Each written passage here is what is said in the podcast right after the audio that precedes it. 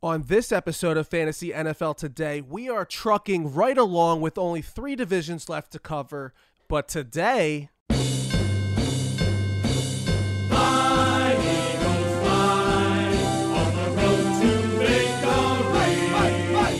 we park the car right in my backyard with the Philadelphia Eagles. We're entering the NFC East and we are starting it off with a banger. So grab a cheesesteak, boo the closest person around you, and go ahead and predict that Super Bowl run if you want to. Cousin Nick and I are breaking down the fantasy value with these Eagles, and it all starts now.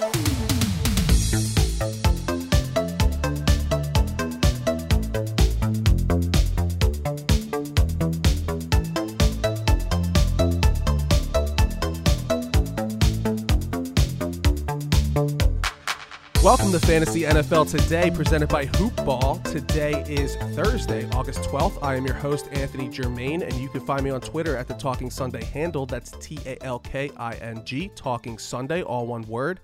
And today is a very, very special episode because now we have entered a division near and dear to my heart the NFC East. For those of you that may not know, I was actually born and raised around the city of Philadelphia.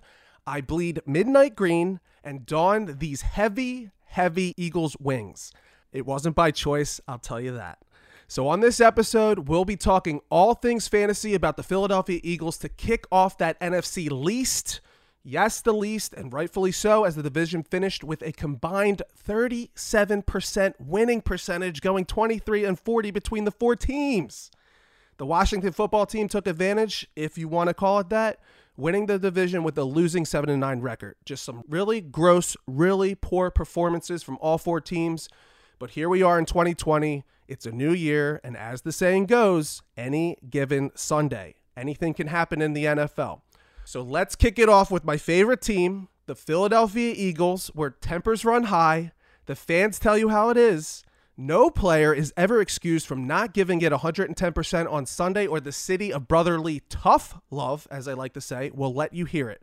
Because just like Rocky Balboa, no punches are ever held back with this fan base. But first, I'm bringing in another very special guest to help me break down these Philadelphia Eagles and their fantasy value. Like myself, he's a diehard fan one of the smartest guys I know when it comes to the fantasy world. If you like what you heard from our other guest, John L. Sace, on the Buffalo Bills episode, I think you're really going to like what you hear from this guy. He is the co host of the Face Mask Fantasy Podcast that you can find on YouTube. And if you're like me and you like to go a little bit deeper than your standard half point PPR 10 to 12 man leagues, uh, like a dynasty, best ball, or keeper league, then you're really going to love this guy. These guys are putting out quick hits on players that you may have never heard of, but are still important or crucial pieces to how they may affect the players you're drafting. You can find him on Twitter at NII underscore Payne. He is Nick Payne, or as we like to call him in our friend circle, Cousin Nick. Nick, welcome to the show and go birds. Yes, sir. Go birds. How's it going? Thanks for having me. It's going well. It's going well over here at Hoopball. We're expanding into the football realm here. Um, Seems it's a good time for that. Month away. Yeah, it's a good time for that. We're getting close to the season. You know, in August, I'm hoping that more and more people are tuning in here, getting ready. The the average fan, which on this podcast we kind of like to hone in on more of the average fantasy football player. Not so much, you know, I, I love what you guys are doing over there at the Face Mask Fantasy Podcast. You deeper stuff, and that's you know, that's me. I'm all in on that. Oh yeah. But for for this for this podcast purposes only, I think a lot of people are starting to hone in here, starting to do their research. Yeah, so you know, and here we are with the Philadelphia Eagles. Let's do it. Let's talk birds. Well, it wouldn't be a year in Philadelphia without the drama, right? Not at all. That's our bread and butter. That's our bread and butter. Carson Wentz, Doug Pederson, all the drama. It's not a it's not a normal season in Philadelphia without that drama. But I like to kick off these episodes at the top with any changes to the front office or coaching staff because not enough people who play fantasy pay enough attention to this. Everyone sure. knows the new players that are coming in, you know, whether it's through free agency or the draft, but not enough people pay attention to these coaching changes because with new coaching changes comes new schemes, and with new schemes comes different player usages and different outputs affecting the players you're drafting. So let's start there. So the team cut ties with Big Balls Doug, Doug Pederson, just three seasons after winning their first Super Bowl in franchise history and brought in Nick Sirianni to be the new head coach. Sirianni is an offensive guy. He spent his last two years as the Colts offensive coordinator under former offensive coordinator from the Eagles, Frank Reich, during that Super Bowl run. This hire to me was just a little bit, you know, out there in left field as are most Eagles hires. Um, but, you know, last time with Doug, it worked. But again, this hire to me, when I heard Nick Sirianni, I was just like, you know, who the hell is that? Did you did you feel the same way, or were you were you like, okay, I can I can roll with this? Um, at first, I remember thinking to myself, I'm not too familiar with this guy. Uh, and then it clicked. I was like, wait a minute. The Eagles have this tendency where they hire from a place of nostalgia. Like Doug Pederson comes from the Andy Reid coaching tree. Now Nick Sirianni comes in from the Frank Reich coaching tree. Both guys who had success in Philly, obviously Reid a little bit more extended, but Frank Reich has the Super Bowl win, so something to be said for that. Um, interesting little tidbit uh, though about Sirianni. Past six years, dating back to his time with the Chargers, and that includes time in LA and San Diego, when he was either an offensive coordinator or a position coach, an offensive position coach, like you said, four out of those six years, that offense was top 10 in the NFL. Did not know that. Now he got some. Primarily, he got to play or he got to work with Philip Rivers uh, as a quarterback, and then he got one year of Andrew Luck in 2018, which was actually his comeback Player of the Year award. So had some pretty good quarterbacks to work with, but top 10 is top 10. Who was the head coach when he was in LA? So it was Anthony Lynn most recently, or when Nick Sirianni was in LA. Uh, yeah. Who was the head coach? I think it was Mike McCoy. Oh, wow. Okay, so then if the offense was top 10 under Mike McCoy, that's saying something. Yeah, I would say it's pretty impressive marks. And they did a lot of it by throwing the ball. Like, yeah, they've had some they had some success running the ball, but that was the strength of those offenses was the passing game. Okay, so the other coach that I think is important to talk about here is Shane Steichen that they brought in to be the offensive coordinator, who mm-hmm. we think was we think he was calling the plays for the Chargers last season because with Anthony Lynn there, who's also an offensive guy, you know, we're really not sure. And that team was criticized for its poor in-game, you know, play calling decision making that they were doing. We saw mm-hmm. that Chargers offense, what that offense was able to do with Justin Herbert last year. And even if, you know, things go the way the char- how the Chargers went or I'm sorry, even if the how it went last season with the Chargers, how they weren't winning games, we should still see an uptick in in the fantasy department based off of what we've seen from that Chargers team last year. So I have two questions for you. First, what are some things we should be expecting out of this new co- coaching staff when it when we're talking about the Eagles? And second, who might we see benefit the most from this new coaching staff? So, like I mentioned, I think the strength of the of the offenses that Sirianni worked with, whether he was the offensive coordinator or a position coach, and he worked all over the offense, wide receiver coach, quarterback coach. He he had multiple roles on multiple teams. I think it's going to be the strength of the passing offense. I think they are going to, you know, the Eagles have been notoriously a team that throws the ball a lot, uh, mm-hmm. dating back years. I think that continues. I think they're going to continue to throw the ball. I think Sirianni is going to be the one to call plays. I think Steichen, you know, he got credit for working with Justin Herbert last year, but to your point, I don't think too many Chargers fans were upset to see him go. I think they wanted to see a full overhaul of that of their own coaching staff. So a little bit of an indictment on Steichen. So to that point, I think Sirianni might be the, the guy to call plays. I think that lends to the passing offense as far as they're going to throw the ball more than they're going to run. And naturally, I think that plays to the potential for, uh, from a fantasy perspective for Jalen Hurts.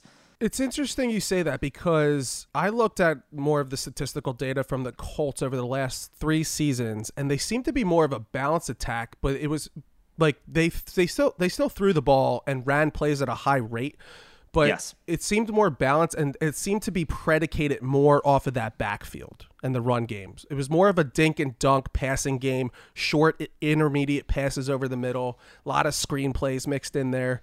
So I do think I do agree that the passing they're they're going to throw the ball a lot.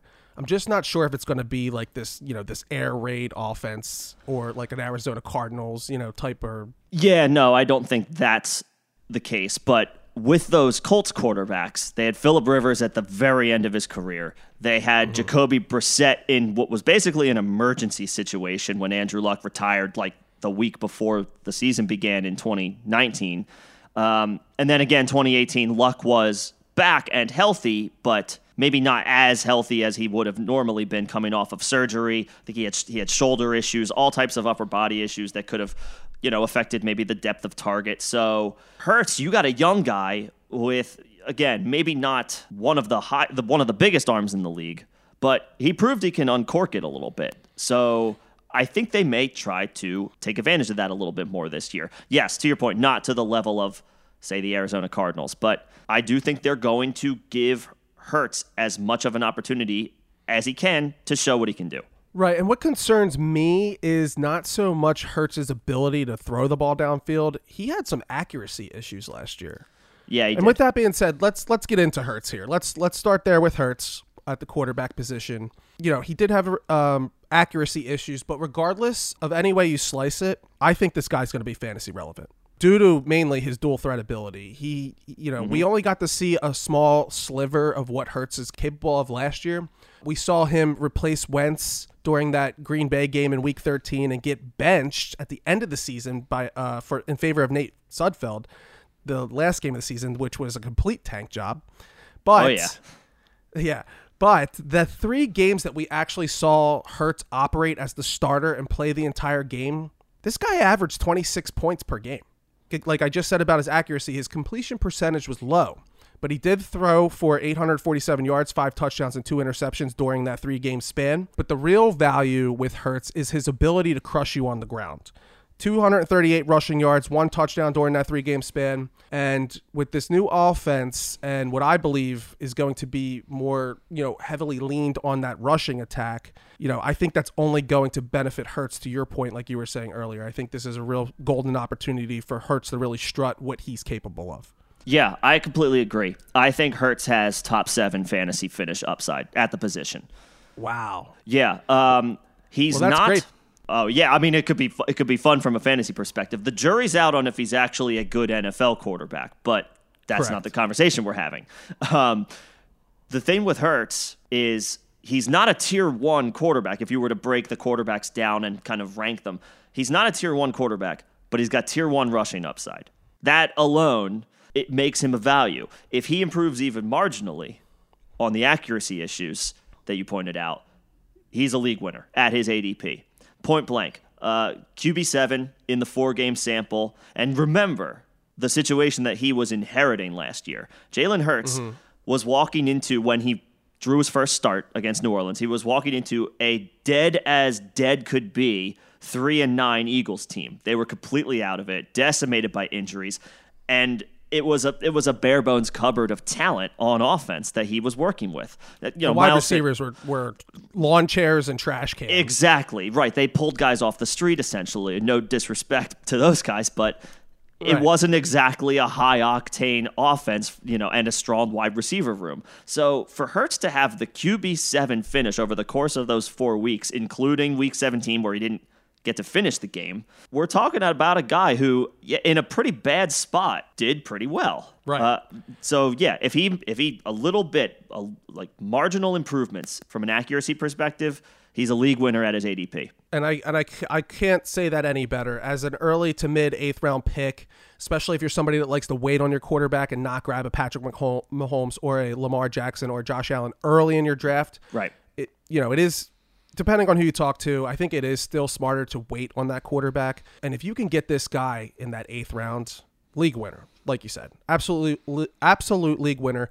And that's under the assumption that the Eagles aren't going to make a Deshaun Watson trade with Houston anytime soon.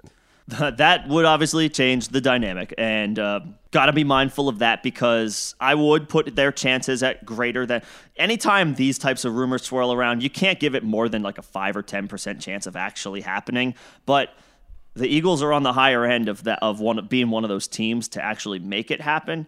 Uh, that changes the entire conversation but for now with Hurts as the guy the eagles are going to sink or swim with him there is no backup worthy of getting playing time over Jalen Hurts, barring injury. This is his team. And right now, for the present, he is one of the best quarterback values in redraft. Well, here's the thing. What if, you know, it's August it's August 12th right now. What if we get closer to our draft? Some people like to draft one week before the, you know, the kickoff or maybe Sure. up until the kickoff.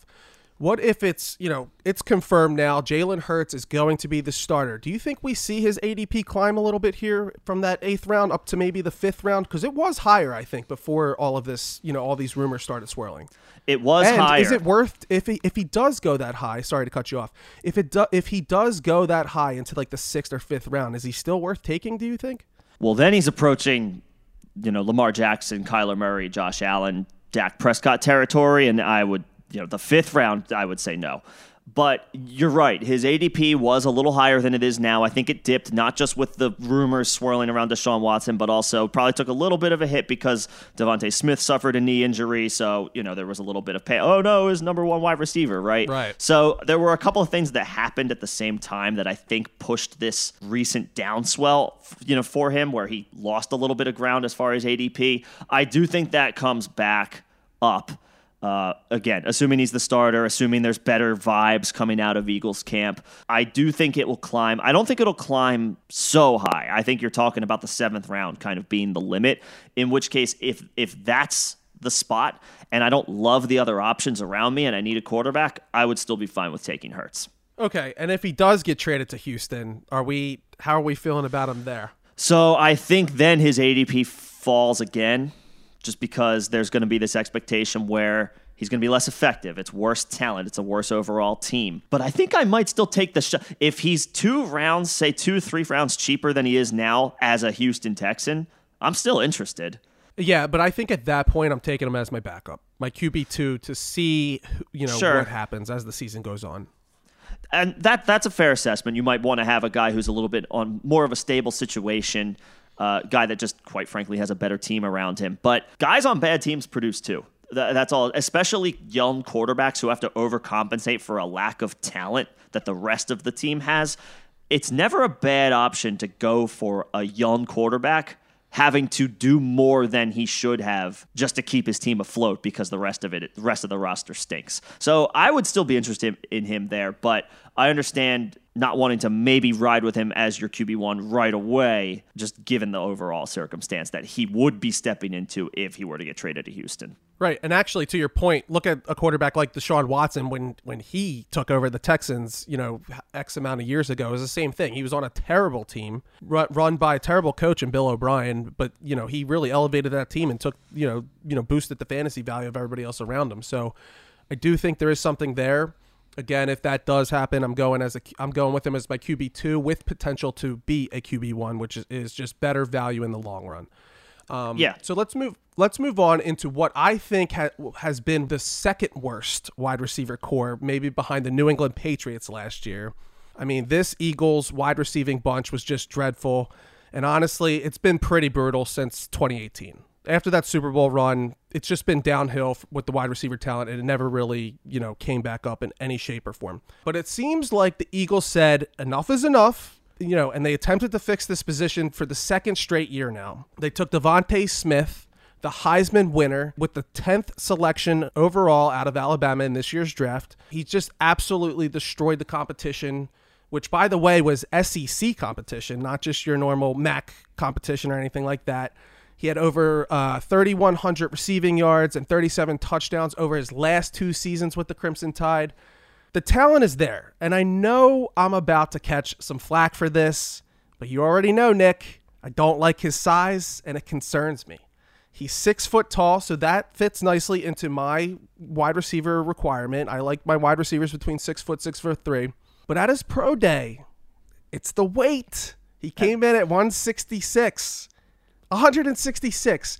For somebody that's six feet tall, I mean, that that's small and small scares me in the NFL. That low and Nick, BMI. I know. I well, here's the thing. I know you're like me. You like big-bodied receivers too. I mean, we both gushed over Chase Claypool last year, the goat, as you once called him. Goat pool. Love that guy. Big-bodied rece- receiver, physical, will go up and catch that ball at the highest point. Am I wrong about this? Am I wrong about him being 166 pounds? Um, so, no, I, I don't think you're. I don't think it's so outrageous to be concerned about a top 10 pick at that size. And he did already sustain an injury in training camp, which not a great start. But to your point, he dominated SEC competition. And yes, Alabama was without Jaylen Waddle last year. He missed most of last season to injury. So Smith had more put on his plate, but guess what? He came through in a huge way, in a monstrous way. And again, against the best of the best competition that college has to offer. So I think he can do it. I think he can succeed. I am a little worried about him as a rookie being a team's wide receiver one when the other options are so uninspiring. It's highly likely defenses will be able to key on a guy like DeVonta Smith in the passing game. And if they have a, an above average corner, could make it difficult for him, especially if it's a guy that you know can play man to man, can you know can jam him at the line because obviously not obviously, but Smith's DeVonta Smith's greatest strength is his route running, and if he can't get in and out of his you know breaks, he can't get set up, he gets you know poor off the line of scrimmage because of an upper echelon cornerback, might have a tough time. I do think the talent there is there though for the long haul. He's got the you know he's got the pedigree. He has the he you know, he dominated at college. These are all pretty strong indicators of a guy who can have success at the NFL level. Will he be a star? That's tough. That that's that's kind of difficult. I think he might just be a tier below guys like Ja'Marr Chase and even Jaylen Waddle uh, as far as long-term NFL potential. Uh, and the Eagles sorely need to get him some help so that he doesn't have to do it all, especially young in his career. So I wouldn't be surprised to see the numbers that he posts relative to some of his draft mates, fellow rookies, uh, and other young players at the position in general. Maybe not be up to snuff, maybe not be on par, but again, the Eagles have not done a good job developing talent over the past couple of years at the wide receiver position. So good point. He's kind of a, he's a little pigeonholed, but that's out of his control. Uh, so I'm willing to go the long road here with DeVonta Smith. I'm not going to expect the world from him year one. If he struggles, if he takes his lumps, I mean, it's easy to say now ahead of the season, but it's not an unfair expectation that he could struggle a little bit, again, relative to expectations year one. He'll have his weeks, but it could be a little up and down. Regardless of what I just said about his weight, I like him. Um, I just came out with an episode. I just came out with an episode of my top 10 sleepers on the season. Uh, he's in there somewhere. I like him because he is stepping in as the team's clear number one option. That's for starters. With him being the number one and most talented receiver on the field, he's most likely going to be the first read of every passing play, which means he should generate a high amount of targets. And like you said, it's because the the talent around him is just god awful. I mean, maybe there's still something there with Jalen Reagor, who we'll get to in a second, but so far what we've seen from Reagor hasn't been great. And another thing to talk about uh, his college ability, what you said his his best ability is his route running ability. I would also argue that his best ability is his ability to separate. And the ability to separate at the college level usually translates really well over to the NFL level. So, he's not my favorite rookie coming out this season. I that has to go to my man Elijah Moore with the New York Jets. But DeVonta Smith is by far my second favorite. It's just again, it's just a, a, matter of the health. I'm not worried about him getting crushed by a defender. You know, he's too he's too fast, he's too smooth, he's too quick. You know, he might take a hit one of these days. I'm sure he will. It's inevitable. But I'm not worried about that aspect of the game for him getting hurt. It's more of just his own durability.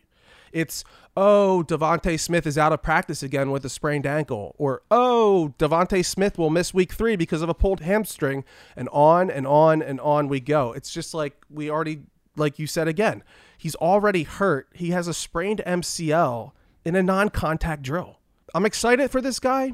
He's probably going to be the best receiver the Eagles have had since Terrell Owens, to be honest with you, as in the long run, like you're like you were just alluding to. But it's just a matter so. of yeah, it's just a matter of availability. And like they say, the best ability is availability. So all this being said, I guess what we're ultimately getting to here is his current ADP is a late seventh round pick. Do we feel comfortable taking DeVonta Smith with the injuries, the you know availability concerns, or just being a w- rookie wide receiver as the number one option? You know, in the late seventh round, what we're looking at him to be maybe our wide receiver three or four. I kind of don't think that's bad value, honestly. I'm gonna cheat a little bit on my answer here. It's a bit of a cop out, but I'm gonna okay. do it anyway. Uh, I love that ADP for best ball uh, because I don't have to ever predict his weeks. And I do think there's going to be, he's going to be taking his lumps. There's going to be some up and down weeks. He'll have a week where he goes six catches, 75 yards, and a score. But then he'll go, they'll ha- he'll have his two for 15 weeks as well because he's a rookie. It happens. Not, you know, it's not Yeah, but- foolproof, but, it happens. But see, I usually say that for the boomer bust guys. I'm sure you know this about me already. Like the Hollywood Browns of the world. I think they're, you know, greatly suited for best ball because you really can't predict the boom the boom games versus all the bust games. Exactly. Right. But I think it's I think it's different with DeVonta Smith because he is the number one receiver. He does have the height and the skill set to to play at a consistent basis. We've seen it at Alabama. Oh, yeah. So I don't know. I think I have to disagree with you there with the best ball theory because just because it's almost like Allen Robinson on the Bears. Like he he's pretty much the only option in this group that we're gonna rely on. Uh, well, he's Smith. DeVonta Smith's got a long way to go to get to to get to Well, yeah, a point not- like I'm that. I, I understand, uh, but um, yeah, I would just say I think in the seventh round, I'm a little concerned in a redraft situation just because I'm I'm a little concerned about the the week to week consistency this year. That's fair. But I think he's going to be Uh, good. I'm I'm high on DeVonta Smith long term. But for redraft in his rookie year, where there is going to be as much on his plate as there is, uh, I I'm a little concerned at that ADP. If he falls a bit, then I'd be all over that.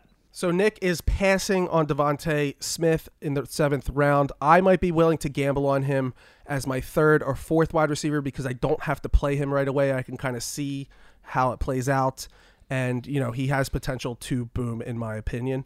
But let's move on to the wide receiver number two on this team. That's Jalen Reagor. And this one still stings, Nick. I know it stings for you. It still stings does. for me. Last year, when the team passed on Justin Jefferson for this guy, it actually double stings because the Eagles botched two top tier talented wide receivers two years in a row when they passed on DK Metcalf for JJ Arcega-Whiteside the other side. So They that's did. something that us Eagles fans are still, you know, carrying on our shoulders and dealing with every time we see a highlight of DK Metcalf freak athlete blaze down the field or Justin Jefferson in his rookie season just completely light the league on fire. I want everybody to remember that we are left here with Jalen Reagor and JJ Arcega-Whiteside. Not great.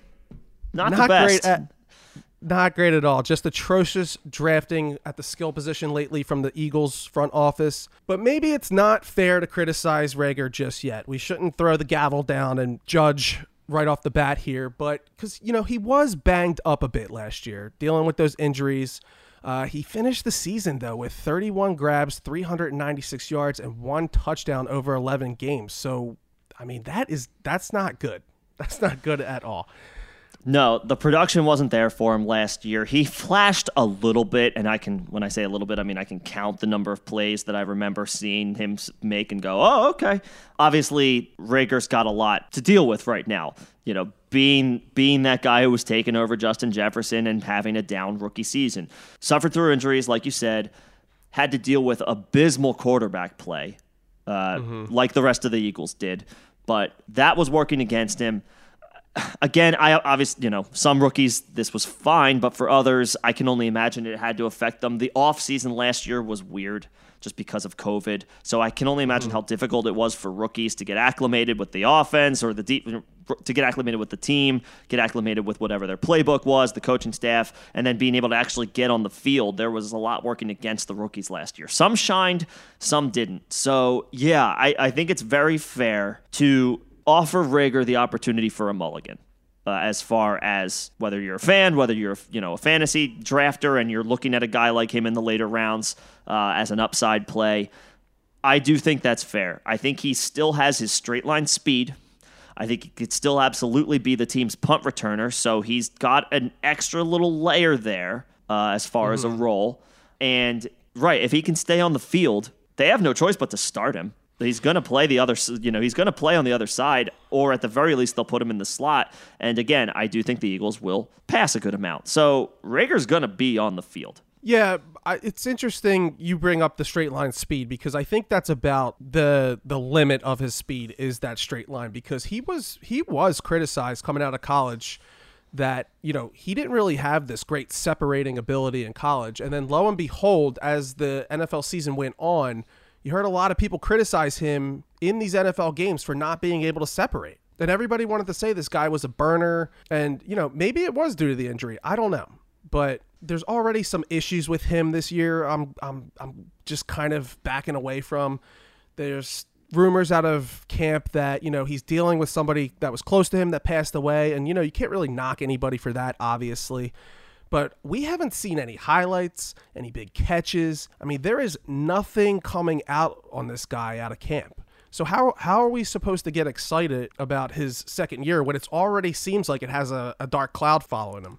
So his current ADP sits as an early 13th round pick. You can get him for nothing, really mm-hmm. cheap here. I don't know. For me, I'm battling back and forth, back and forth in my head. Is it worth a late round flyer? Um, because, like you said, he is probably going to be the number two. The talent below him is not great. So, as that late 13 round pick, maybe, but I don't know. Are there better options that we might want to gamble on in that 13th round?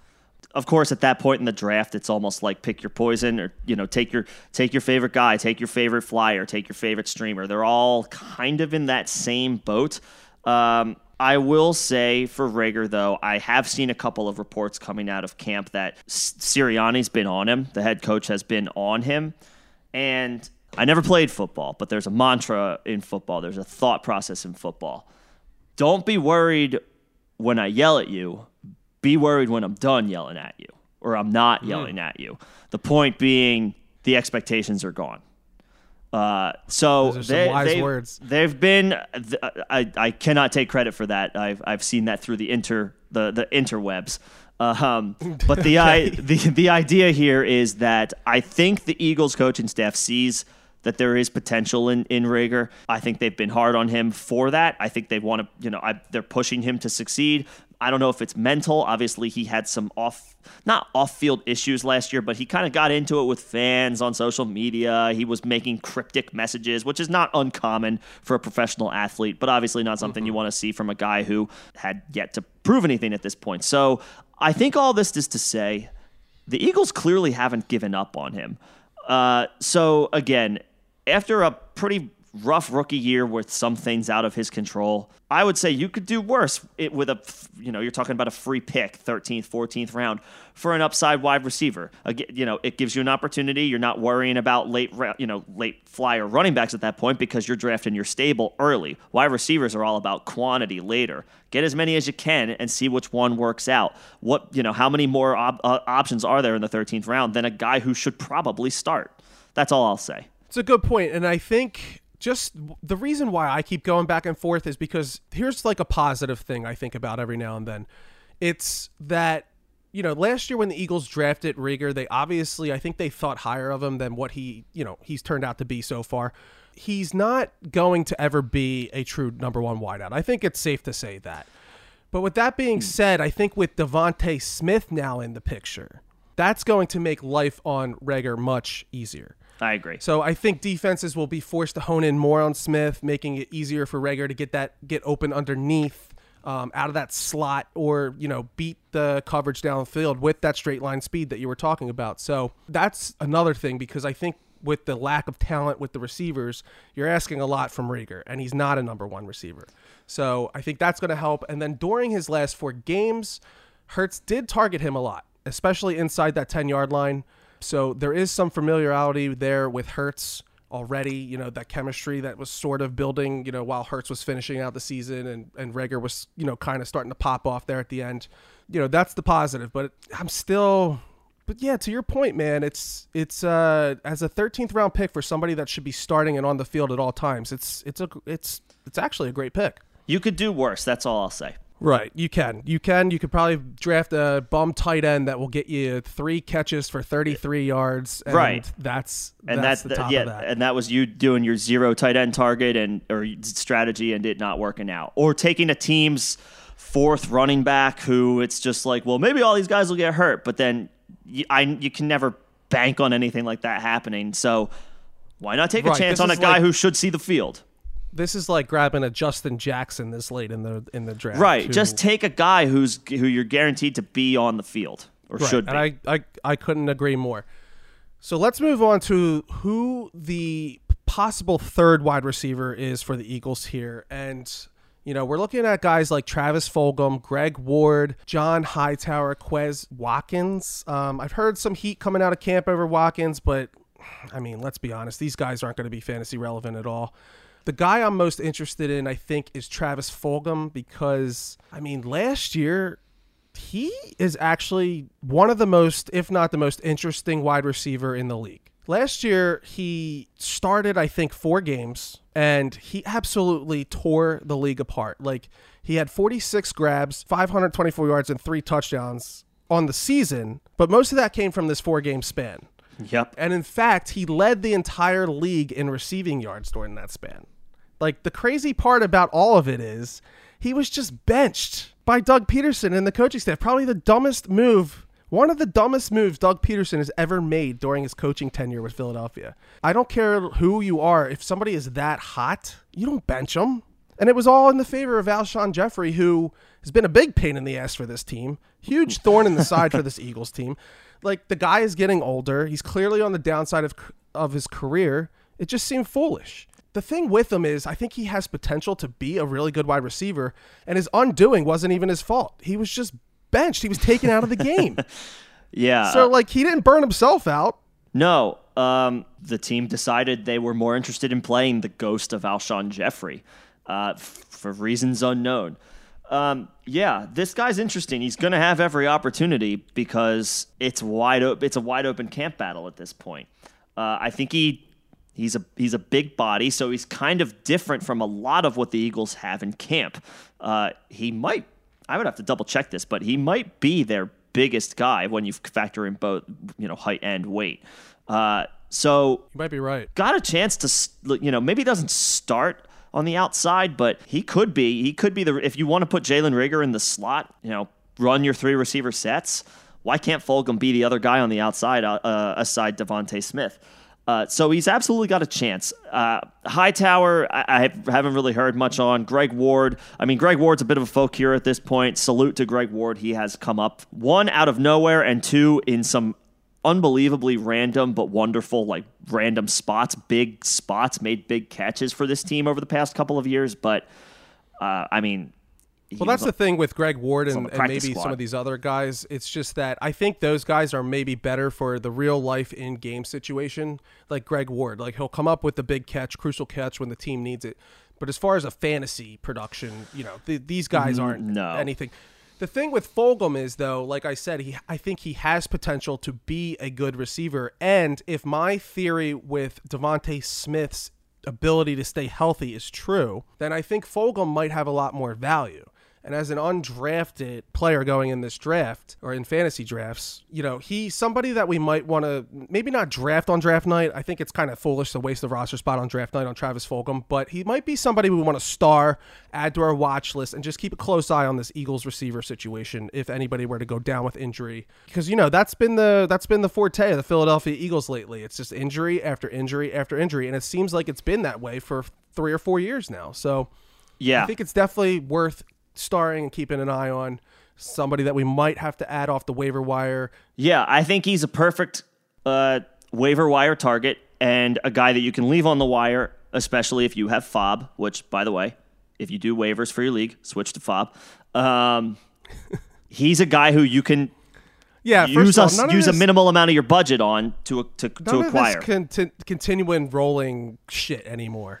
No, make it These FAAB. People, it, it, yeah, make it the free agent acquisition budget. Everybody's got a fair shot at everybody. Nobody gets burned for randomly dropping a guy and then he suddenly becomes appealing five minutes later, and then you can't put the claim on him because you were the last one to drop him. Just switch to FAAB. All that's done. All that's gone. Shout out FAAB.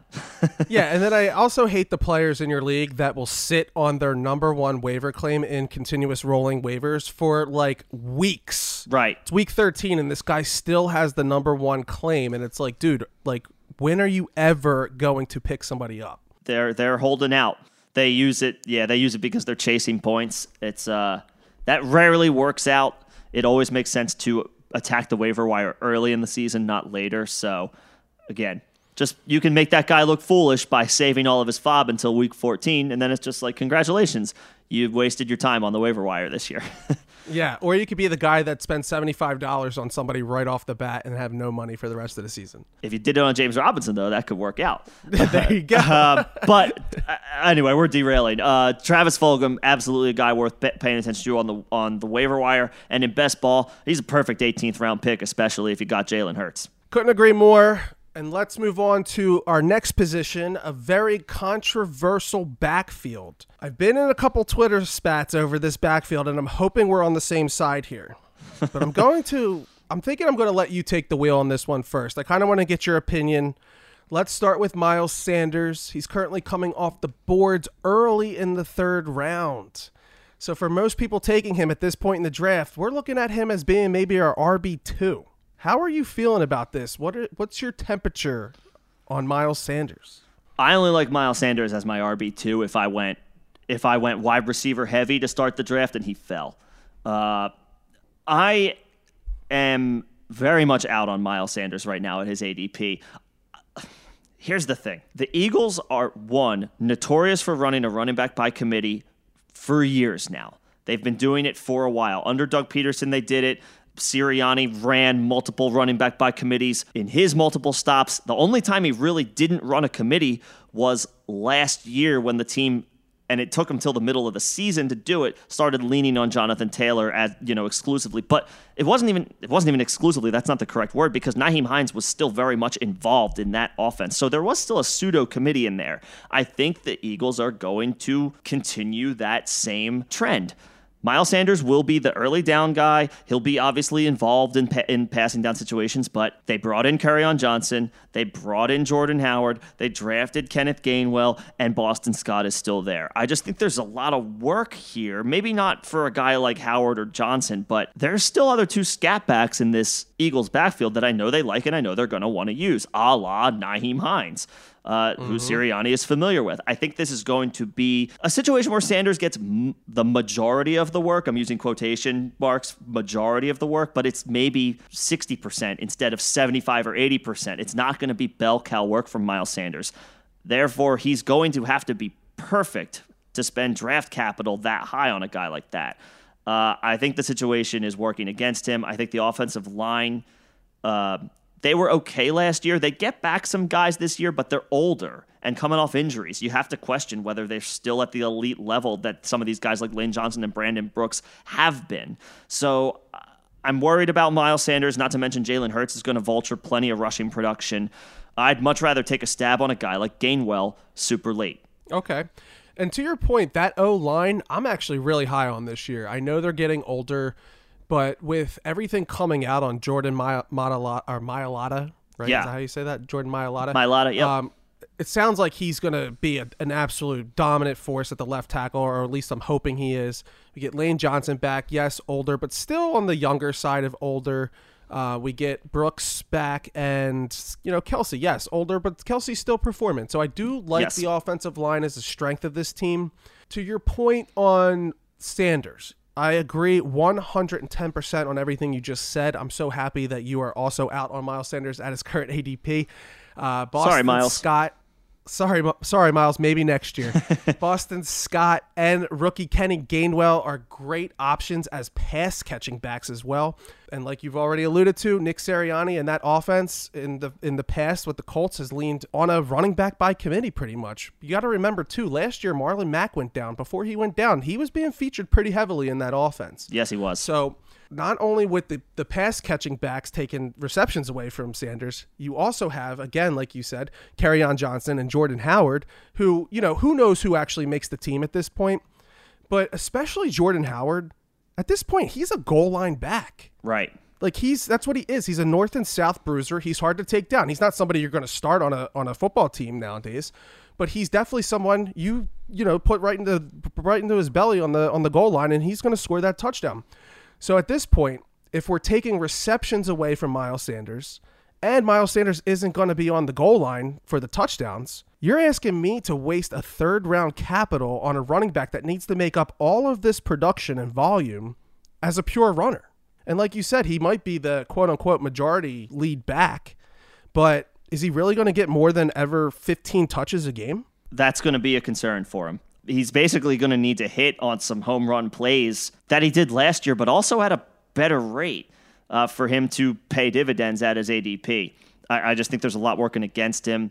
I think not only is he potential to get you know the catches are also they're they're a potential to come down and also Kerryon Johnson was probably brought in to pass block so that's just even more third down work that's going to mm-hmm. be taken away from Miles Sanders uh, I'm worried about him I much prefer a guy like yeah Gainwell is fine Boston Scott I think is a great sneaky play uh, for, for, for some running back depth uh, because if Sanders also has any mm-hmm. injury concerns or if he were to miss time, because that also happened for Sanders in 2020, Boston Scott becomes a gigantic value. I won't say RB1, but you're talking about a guy you could get at the end of drafts who will suddenly have a huge role as a pass catching back and the veteran on this team to Gainwell as far as the running backs go. So I, I, like those guys a lot more. Sanders, the capital is a little high. I need to see him do it again at a bell cow level for me to jump back in. And right now, it's just not where I am. Yeah, it's it's too expensive. I think if I could, and this isn't going to happen, but if I could get Sanders as my flex, I'm more than happy to throw him in as a flex. But sure. you know, I think he's I think he's a nice back. I but I never thought he was special. Like he's a nice back, but like is he really like this special specimen that's going to tear it up every Sunday in and out? I I just don't think so. And on top of that, he's been nicked up a lot. He's mm-hmm. missed a few games with lower body injuries too. So, you know, there's just a lot going on with this logjam, injury concerns, receptions being taken away, goal line carries being taken away. Like you said, he's going to have to break out and and hit that home run to to really, you know, give us points. And on a fantasy level, I'm not I'm not willing to do that. It's it's it's too inconsistent. I don't know. I think I I think I'm less I'm less uh, excited about these guys than you are too. Boston Scott, I get it, and Kenny Gainwell, but between those two, I feel like those two, if anybody, are going to split almost the same role. So it's again, you just don't know from a fantasy perspective what we're going to get on a consistent basis. So I think overall, I'm just out on every single running back on this team. Yeah, the likelihood of it being a crapshoot is high, with Sanders being able to return RB2 results uh, I would say a good amount, fair amount of weeks, but again, that's not a player you want to spend a third round pick on. Uh, you can get probably 65 to 70% of the value from somebody else five, six spots later. That's just that's right. how I feel about Sanders. I'd much rather have one of the wide receivers that is going around his ADP. He would need to fall, uh, you know, a round and a half, round, round and a half for me to be interested. Right, and I and I I feel the same exact way again, if we could get Sanders in that fifth round or that sixth round, and I could send and I could start him as my flex, oh, yeah. I'm in. Then but, I'm interested. You know, as of now, I'm out. I'm more than out. I'm running ten miles down the street away from this guy. Yeah, so, not with. I mean, not with a ten foot pole. Uh, am I? Yeah, interested? yeah. I'm running miles away from Miles Sanders. Oh no, sorry, Miles. The play on words working against so, you. Let's move on to the final position of this team. It used to be a major, major strength of this team. talking about the tight end position. It still might be, you know, a strength of this team, but things are changing here. It seems like Dallas Goedert has taken over that tight end role. I know Zach Ertz is still hanging around in the background. He still might get traded depending on injuries that may happen during the preseason, but as of now, Zach Ertz is still in the fold. Dallas Goedert, current ADP as an early seventh round pick. He finished second on the team in yards with 46 grabs, 524 yards, and three touchdowns. Flashed a lot of potential in the second half. To be honest with you, I think as an early seventh round pick on a tight end, I still think that's a hefty price. As I always say here on this pod, I think the tight end position is just a complete barren wasteland outside of the big three, you know, your Kelce, Waller, and Kittles. And I think if we're gambling on a tight end, the seventh round is just a little too early. I think there's better tight ends you can get maybe three or four rounds later at this point. You know, if you're going to grab Goedert here, you know, you're passing on guys like Courtland Sutton. Uh, there's still Melvin Gordon that should still produce somewhat of starter numbers. I know he's going to probably be splitting with Javonte Williams there in Denver, but at least to start the season, Melvin Gordon should get a fair amount of catches. But there's still Aaron Rodgers, Deebo Samuel, Robbie Anderson, Damien Harris, and our guy DeVonta Smith is going in the seventh round. So there we go. I think, you know, a lot of these guys in the seventh round have much more high end potential than than taking a gamble on a tight end like Goedert. Like, why not wait three or four rounds later and grab a Mike Gesicki or an Adam Trautman? You know what I mean? Like, the talent, I think, in the seventh round is just too purposeful to be going for our tight end here. Yeah. Um, the tight end, your strategy at tight end should be one of two options. You are in a position where you don't have to reach for either Kelce, Waller, or Kittle, or you punt the position. That is that is what I tell everybody, especially this year when it comes to the tight end position. If you're able to get Kelce back half of the first round, or Waller in the second round, or Kittle in the third, that makes sense. Other than that, you should be looking 120 picks into the draft for your tight end. Get two cost effective guys, maybe three, uh, but two will probably suffice and just hope for the best. The difference in tight end points from the tight end 5 to the tight end 15 is consistently we're talking fractions of a point each week, maybe a couple of points per week here and there. The discrepancy is not a lot. To your point, just making middle round tight end draft picks essentially you're lighting that pick on fire. There's there's no right. value and, to be had there. And people are going to do it. Right. That's the and let part. them. And let them. That's fine. Uh, Goedert showed a bit of a rapport with Hurts last year. So there's going to be people that take that angle.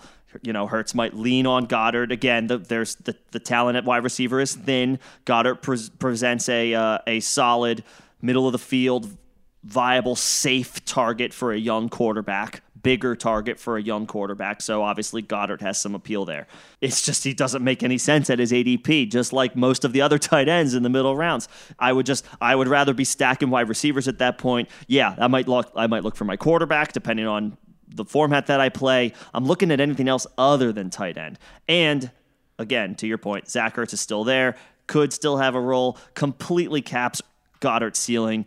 Again, just further rams home the fact that at his ADP right now, it's it, there's way more risk than there is for a potential reward. Yeah, it's almost like we should be looking at the tight end, and I mean almost like we should be looking at the tight end like we look at our kickers and defenses like we wait almost. till the very last round to draft our defense or our kicker mm-hmm. it's almost like we should be taking the tight end maybe like two rounds right before we start taking our kicker oh, yeah. and our defense or maybe two tight ends at that point because like you said the point differ the, the difference in points is just so minimal that every time I see somebody take a tight end in the middle of the draft, or or the idiots that take kickers and defenses in round 10 or 11, I just look at that as an opportunity of, of me just saying, "Oh my god, look, I just moved up a spot in the draft." Yeah. I just moved up another spot in the draft. I just gained some That's capital. Exactly. So I just did a mock draft today, and there was a run on defenses in round 10, and then somebody took a uh, Justin Tucker at the end of round 10. And after I counted all the defenses and kickers that came off the board in those mid rounds, and this happens in real redraft leagues, by the way, I actually moved up an entire round. Thank and you for your donations. Exactly. So, as this early seventh round pick, I love Dallas Goedert. I think he's a very talented tight end. You know, they took him in the second round out of South Dakota State not too long ago. So there's some there's some talent there for sure. It's just seventh round is just way too early. Go get the guys, the mm-hmm. receivers or the running backs that have potential to bloom. Mm-hmm. They have potential. Draft a running back as you know your fourth or fifth option that could take over. Maybe like a Javonte Williams. I know he's going a little bit earlier, but somebody like that that has potential to take over and really kill it down the stretch, especially yep. when you get towards the playoffs. Or a receiver like DeVonta Smith, who might you know start off slow, but as he gets more acclimated to the speed of the NFL becomes a real force for you down the stretch. Don't waste it on a tight end early. No, there's no need. You're basically lighting draft capital on fire if you do that. It's either Kelce, Waller, Kittle, or or punt. Just punt the position, load up on wide receivers, get your running backs early, get your wide receivers late, get a couple of guys at tight end. I like, you know, I'll just throw some names that I like. 100 plus picks of the draft. I like Gerald Everett. I like Jonnu Smith. I like Adam Trautman. His ADP has climbed a little bit, especially with the mm-hmm. news that the Saints are, you know, it's a barren wasteland for them as far as wide receiver. You want to talk about bad wide receiver rooms. Um, yeah. Adam Trautman is there. Um, and then, like, there's some like super late guys on the waiver wire. I'm, I'm not going to bore you with all of those picks, but like a, like a Jonnu Smith and Adam Trautman, a Gerald Everett great opportunity that they have where you can have like you can have them as, as far as a starting potential position player goes you can have those guys for free and meanwhile you're talking about you'll have deeper wide receiver talent than 70% of your league mates, at least. Uh, that's the game I would rather play. Right, and even like these other types, like Irv Smith is going that late. I'm not high on Irv Smith, but at least he's you know we've seen some tight end production out of the the Vikings. Yeah, a little uh, bit. Hunter Henry's another option there in New England. Um, I do like Jonnu Smith more. You know, people are getting more hot on Evan Engram too, but well, he had another drop tonight. He had another drop tonight. So. so, all right. Well, did we miss anybody on this team? Any sleepers or Anybody else else that's maybe worth mentioning? No, I don't think so. I mean, to your point earlier about the wide receivers, keep an eye on Quez Watkins, uh, making some plays in camp, uh, flashing. Has I don't know if he's the talk of camp, but uh, Quez Watkins making some plays, making you know raising some eyebrows a little bit. Not a guy on your draft radar right now, but could be a deep look as far as the waiver wire goes um, and especially see how this offense shakes out. There's there are jobs to be won here. So crazier things have happened. That would be my deep, deep sleeper for the Eagles, but I think that's about it. Well, you got to take it from Nick. He knows his stuff, especially these Philadelphia Eagles and the fantasy world. Uh, so let's start Quez Watkins too. Let's put him in our watch list. Put him in the queue. Put him in the queue. All right. Well, that's our show for today. I'd like to thank Nick for coming on the pod to help break down these Philadelphia Eagles. Again, don't forget to go check out his awesome Face Mask Fantasy podcast on YouTube. Some real good content and information on there if you're looking to go a little bit deeper than your standard or half point PPR leagues. Short, quick, and precise hits. Leaves out all the hoopla. Straight facts. Great stuff. Go check it out. Nick, thanks for coming on. Thanks so much for having me. Appreciate it. Anytime.